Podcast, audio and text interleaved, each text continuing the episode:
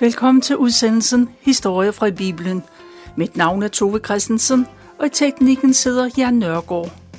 I dag fortæller jeg noget af det, der står i Daniels bog i det gamle testamente. Og denne udsendelse handler om drømme. Babylons soldater de kom til Jerusalem med kong Nebuchadnezzar i spidsen. De belejrede byen, og det lykkedes for dem at indtage Jerusalem. For ikke at få alt for meget ballade med indbyggerne, så arresterede de kongen, og man udvalgte flere tusind af de rige familier, der havde indflydelse i samfundet. Der var, man valgte nogen af familiemedlemmer. Det var de unge, de smukke og de rige. De blev udfør, øh, bortført til Babylon sammen med Jerusalems konge for det var en effektiv fremgangsmåde, og den var prøvet før. Familien turde ikke andet end at holde lav profil, både personligt og politisk. De var bange for, hvad der ville ske med deres familiemedlemmer, hvis de gjorde oprør. Modsat så gjorde de bortførte mennesker alt, hvad de kunne for at gøre et godt indtryk i det nye land – de håbede på den måde, at livet kunne blive lidt lettere for familien i hjemlandet. Daniel var en af de flere tusind, som var tvunget til at forlade sin familie, sit hjemby og sit land. Fra Jerusalem til Babylon var der over 1000 kilometer i fugleflugtslinje. Daniel skrev senere om sine oplevelser i Babylon. Traditionen siger, at det var ham selv, der skrev sidst i livet. Men man er begyndt at tvivle på, om det nu også kan være rigtigt. Bogen er i to afdelinger. De første seks kapitler handler om Daniel og om tre af hans venner. Det er enkeltstående beretninger fra et langt liv i Babylon, og der var tre forskellige konger, der regerede på det tidspunkt. Daniel tydede Nebuchadnezzars drøm et par, par år efter, at han var kommet til Babylon. Og næsten 70 år senere, så kastede kong Darius ham for løverne. I kapitel 9-12 er den profetiske del, og den består af tre syner og et længere profetisk udsagn. Et udsagn, der peger hen mod verdens ende. Daniels bog understreger, at Gud grundlæggende er med i historiens gang. Gud brugte og bruger både mennesker og landet i sin plan. Stormagter, de kommer og går, men Gud er der, er der altid, og han vil altid være den samme. I synerne så Daniel, Gud ville øh, besejre ondskaben igennem Messias, og han skulle frelse dem, der tror på ham. Daniel talte tydeligvis om Jesus og hans rige, da han tolkede Nebuchadnezzars drøm om den store sten, der knuste en statue. Det var et billede på, at det ikke var ligegyldigt, hvilket fundament man har i livet. Denne verdens riger skal forgå. Dem skal man ikke sætte, sit lid til. Men Guds rige vil altid bestå. Et andet syn så Daniel – at en, der lignede en menneskens søn, kom i himlens skyer. Og herredømmet, æren og kongeriget blev givet ham, og alle folk, alle stammer og tungemål, de skulle tjene ham. Hans herredømme er et evigt herredømme, som ikke skal forgå. Kong Nebuchadnezzar og hans herre kommer til Judariget, og det lykkes for dem at indtage Jerusalem. De plyndrer templet og tager stort set alle de kostbarheder, der er i landet, også de gamle kunstskatte fra kong Davids tid. Nebuchadnezzar øh, lægger kongen Joachim i bronzelænker for at tage ham med som fange til Babylon. Samtidig tager Nebuchadnezzar også en hel del unge mænd fra kongehuset og fra de fornemmeste familier i Jerusalem. Nu er de rige, smukke, unge mennesker krigsfanger. De har indtil nu levet en forkælet tilværelse, men den tid er bredt endt. I endeløse dage, uger og måneder går de over 1000 kilometer i et bjergrigt terræn. De er på vej mod en ukendt tilværelse i et fremmed land. Det er ikke kun krigsfanger fra Jerusalem, der går der, men også fra mange andre byer og mange andre lande. Kong Nebuchadnezzar tager selv med tilbage til Babylon. Han sikrer sig, at alle det, der er beslaglagt, og deres krigsfanger kommer godt frem. Og da han endelig når hjem til sit eget palads, så giver han ordre til, at de hellige guldkar fra Guds tempel i Jerusalem, det skal blive sat ind i det skatkammer, der hører til kongens augusttempel. Og hofmarschallen får til opgave at udpege nogle af de unge mænd, der kommer med fra udlandet. Kravet er, at de skal være velskabt og se godt ud. De skal være veluddannede og lærernemme, og så skal de egne sig til at gøre tjeneste i kongens palads. Dem, der kan opfylde de krav, de får en undervisning i tre år. De skal lære at tale landets sprog, og de skal lære om Babylons kultur. Hofmarschallen selv skal undervise dem, og han skal have det overordnet tilsyn med eleverne.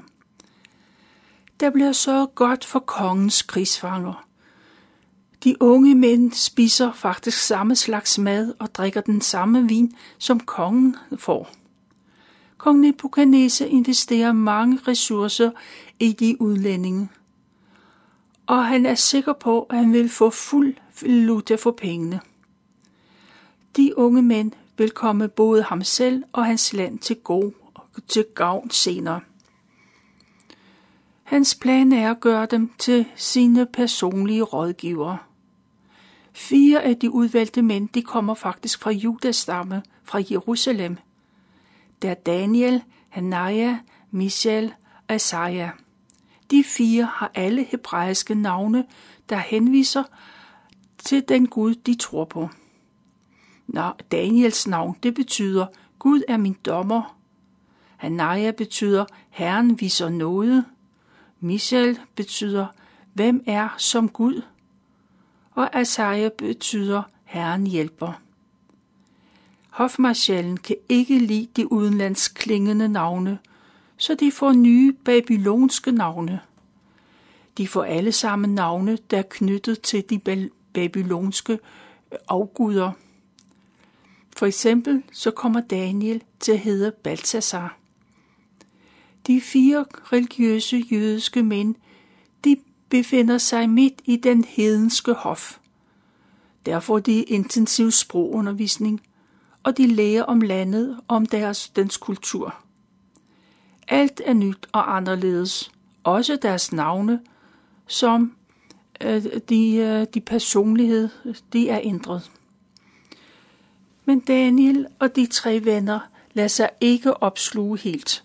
De har deres tro, og den kan ingen tage fra dem.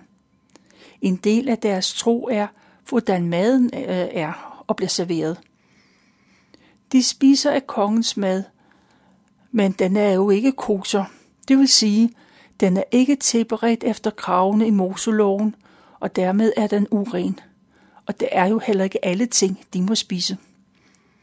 En anden faktor er, som de ikke kender, det er, at kødet er måske er fra offer, øh, det offerdyr, man har givet til landets afguder. Begge dele er galt. Daniel vil ikke spise noget, der ikke er i overensstemmelse med de regler, som Gud har bestemt. Derfor beslutter han at sige tak, øh, tak og nej til de udsøgte retter og den gode vin, som der bliver serveret. Fordi han har den holdning af Gud med ham. Daniel, han går hen og spørger, om man ikke kan få noget andet at spise. Hofmarschallen er venlig, men bestemt over for Daniel. Han er ikke glad for den beslutning. Han siger, hvis han ikke spiser den kongelige mad, så er han bange for, at de bliver blege og tynde, især hvis man sammenligner dem med eh, de andre. Og i sidste ende, så går det ud over hofmarschallen, hvis det er ham, for han har jo ansvaret for de udenlandske mænd. Og hvis han ikke udfører sin opgave godt nok, så vil kongen hugge hovedet af ham. Daniel er klar over, at han ikke kommer længere med sin sag hos hofmarschallen. Og så går han længere op i systemet, op til den nærmeste overopsynsmand.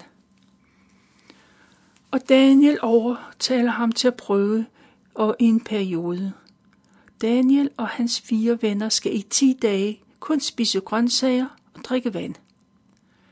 Når de dage er gået, så kan opsynsmanden sammenligne Daniel med dem, der spiser kongens mad, og han kan træffe sin afgørelse.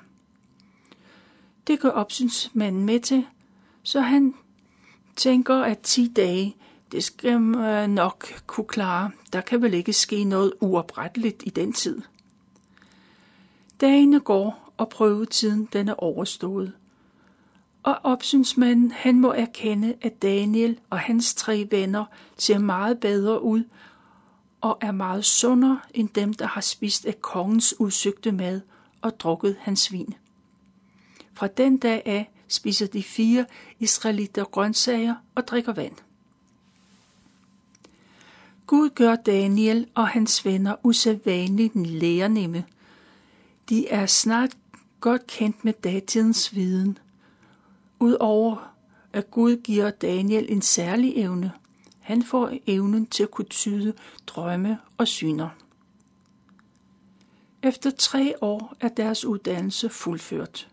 Hofmarschallen fører alle de unge mænd frem for kong Nebuchadnezzar. Han stiller dem en masse spørgsmål, og alle svarer godt for sig. Men ingen kan måle sig med Daniel, Hanaya, Michel og Isaiah. Deres viden er i særklasse, og de overgår alle andre. Uden betænkningstid, så beslutter kongen, at de skal i hans tjeneste. Og Daniel, han blev ansat til at være kongelig rådgiver i Babylon. Efter Daniel er kommet i kongens tjeneste, så har Nebuchadnezzar nogle drømme, der gør ham så urolig og bange, at han ikke kan sove. De drømme må have skræmt kongen ualmindelig meget. Så meget, at han med lige med det samme indkalder alle sine astrologer, præster og vismænd. De kloge mennesker skal med det samme komme til paladset og fortælle, hvad kongen har drømt. Vismændene, astrologerne og alle de andre, de ser på hinanden, for kongens krav er umuligt at opfylde. En af vismændene tager mod til sig. Han protesterer over urimeligheden i det ønske. Men hvis kongen vil fortælle om sin drøm, så skal de nok forklare, hvad den skal betyde. Men nej, kongen er bange for, at hvis han fortæller om drømmen, så kan man bilde ham hvad som helst ind. Ingen vil med sikkerhed kunne sige, hvad der er rigtigt eller forkert. Kongen bliver vred og beslutter, at hvis de ikke fortæller både ham om drømmen og dens betydning, så vil de alle blive skåret i små stykker, og deres huse vil blive jævnet med jorden. Men til gengæld, hvis de kan fortælle ham, hvad drømmen handler om og hvad den betyder, så vil han blive overøst med både gaver og store hædersbevisninger. Og kongen ser ingen grund til at vente ret længe på at få sit ønske opfyldt. Vismændene synes, at kongen er urimelig. Aldrig har nogen konge forlangt sådan noget af en drømmetyder. Deres faglighed er sat på en prøve, og de frygter, at deres liv, både for dem selv og deres families overlevelse. De desperate drømmetyder og vismænd sige, at det kun er guderne, der kan vide, hvad kongen har drømt, og guderne bor ikke blandt dødelige mennesker. Den tale gør kongen så rasende, at han beslutter, at alle vismænd i Babylon, de skal henrettes. Den dødsdom bliver øh, bekendt gjort i hele landet. Dommeren gælder også for Daniel og hans tre venner, selvom de slet ikke har været med til det møde. Kongen sender nogle af sine mænd ud for at lede efter Daniel, men før de finder ham, så henvender Daniel sig selv til chefen for kongens livvagt, for det er ham, der har ansvaret for henrettelserne. Daniel overvejer meget nøje sine ord, før han taler til chefen. Han vælger først at spørge om, hvem der har ansvaret for henrettelserne, og hvorfor kongen har udstedt en så hård dom. Og chefen for livvagten fortæller, hvad der er sket, og om drømmen, som kongen ikke vil fortælle om. Daniel går direkte hen til paladset, og der får han lovning på, at tidsfristen vil blive forlænget, hvis han altså kan tyde drømmen. Daniel skynder sig hjem og fortæller sine tre venner det hele. Han spørger, om de vil være med til at bede himlens Gud om noget for dem alle. Det eneste, der kan redde dem nu er, at Gud åbenbarer kongens drømme for dem. Hvis det sker, kan de selv og alle andre vismænd undgå at blive henrettet. Den nat viser Gud sig for Daniel. Han får at vide, hvad kongen har drømt, og Daniel priser Gud i himlen, fordi han har hørt den strøm. Den næste morgen går Daniel direkte til livvagtens chef. Han vil sikre sig, at man ikke begynder at henrette vismændene. Og så går Daniel til kongens, øh, eller han får ham over kongen, øh, kongens livvagt. Daniel kan komme til kongens livvagt, men ikke til kongen selv.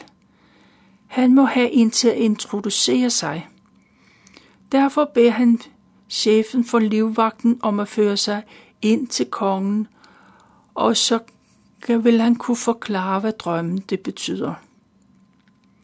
Livvagtens chefen ånder en chance for ikke at dræbe de mange uskyldige mennesker oven i købet af landets, og de er landets klogeste hoveder. Derfor skal han ikke overtales, men han rejser sig med det samme. Han går foran Daniel gennem palatsets lange gange. Og så står de foran kongen. Livvagtens chef fortæller, at Daniel var en af de krigsfanger, der kom med fra Jerusalem, og han kan tyde drømmen. Kongen kalder Daniel for Balthasar, for det er jo hans babyloniske navn. Er det rigtigt, at du kan fortælle mig både, hvad jeg har drømt, og hvad drømmen betyder? Til det svarer Daniel, der findes ikke nogen vismænd eller drømmetyder, som kan fortælle sådan en hemmelighed til deres majestæt. Men der findes en Gud i himlen, som åbenbarer hemmeligheder, og han har i sin drøm vist dem, konge, hvad der skal ske i fremtiden. Deres majestæt lå og tænkte på fremtiden, og Gud talte til dem. Og Daniel fortsætter. Når Gud har åbenbaret drømmen for mig, er det ikke fordi jeg har større visdom end alle andre.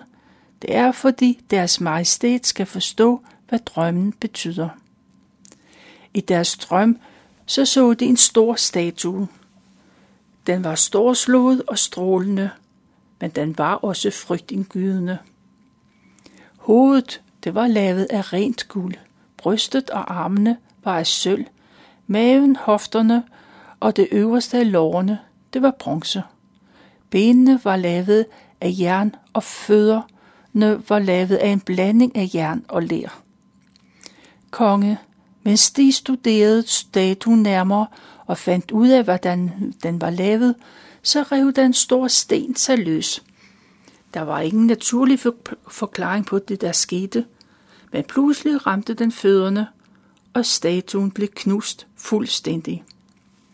Jern, ler, bronze, sølv og guld blev til støv, og det blæste væk af vinden. Det lignede ovner på en tærskeplads i en stormvær. De store sten, der knuste statuen, blev til et mægtigt bjerg, der dækkede hele jorden. Daniel sagde, at sådan var kongens drøm, og kongen, han nikkede, for det var rigtigt. Daniel han kan fortsætte med at fortælle, hvad drømmen betyder. De Nikabuneser er konge over alle konger. Himlens Gud har givet den magt, styrke og ære. De konge er en verdenshersker uden lige og har magt over alle verdens dyr og fugle. De er statuens hoved, der er lavet af guld. En gang når dette rige er forbi, så kommer der et andet rige. Så kommer der et bronzerige, som vil strække sig langt ud over jord. Det vil blive afløst af et fjerde rige, som bliver stærkt som jern, der knuser og undertrykker alle andre. Statuens fødder og tæer er lavet af en blanding af jern og ler. Det betyder, at de riger, som vil være i alliance øh, med forskellige riger og konger. Nogle af disse lande vil være stærke som jern, andre vil være skrøbelige som ler. Blandingen af jern og ler, de symboliserer de enkelte landes forskelligheder. Flere forskellige konger vil forsøge at holde sammen på et fælles rige. Men det lykkedes ikke for dem, for jern og ler, det kan ikke blandes. Når den tid kommer, så vil Gud i himlen oprette et nyt rige. Et rige, som aldrig skal forgå og aldrig blive besejret. Den store sten, der rev sig løs og knuste både jern og ler, bronze, sølv og guld, den sten er symbolet på det nye rige, der besejrer alle andre og som til intet gør dem. Det nye rige vil bestå til evig tid. Kong Nebuchadnezzar lytter til det, der bliver sagt, og spontant falder han på knæ foran Daniel med ansigtet mod jorden. Kongen siger, din Gud har i sandhed bevist, at han er Gud over alle guder og konge over alle konger. Han er Gud, der åbenbarer hemmeligheder, uden du var i stand til at tyde den mystiske drøm. På stedet blev Daniel forfremmet. Han skulle være kongens øverste rådgiver, og han blev derfor overhovedet for alle kongens vismænd. Daniel blev også hersker over hele provinsen Babylon, og han får også mange kostbare gaver. Og kongen holder det, han lovede den vismand, der kunne tyde hans drøm. Lige pludselig er Daniel både rig og berømt, og han får så mange tillidserhverv, at man kan tænke, hvordan skal han dog klare det hele? Og det tænker Daniel til synlæden også, og derfor beder han kongen om hjælp. Hvis han kan indsætte de tre venner som guvernører i provinsen Babylon, så kan han koncentrere sig selv om at tjene ved kongens hof. Og sådan bliver det. Daniel arbejder samvittighedsfuldt og klogt, og med tiden opdager kongen omfanget af de fire venners visdom. Derfor kalder han på dem hver gang der er et problem, der kræver en særlig indsigt og dømmekraft. Han er sikker på, at de er ti gange klogere end hans rådgiver, astrologer og drømmetyder. Og Daniel, han bliver ved Nebuchadnezzars hof, så længe han er konge i Babylon. Det er, hvad jeg har valgt at fortælle fra 2. Krønikebog, kapitel 36, og fra Daniels bog, kapitel 1 og 2.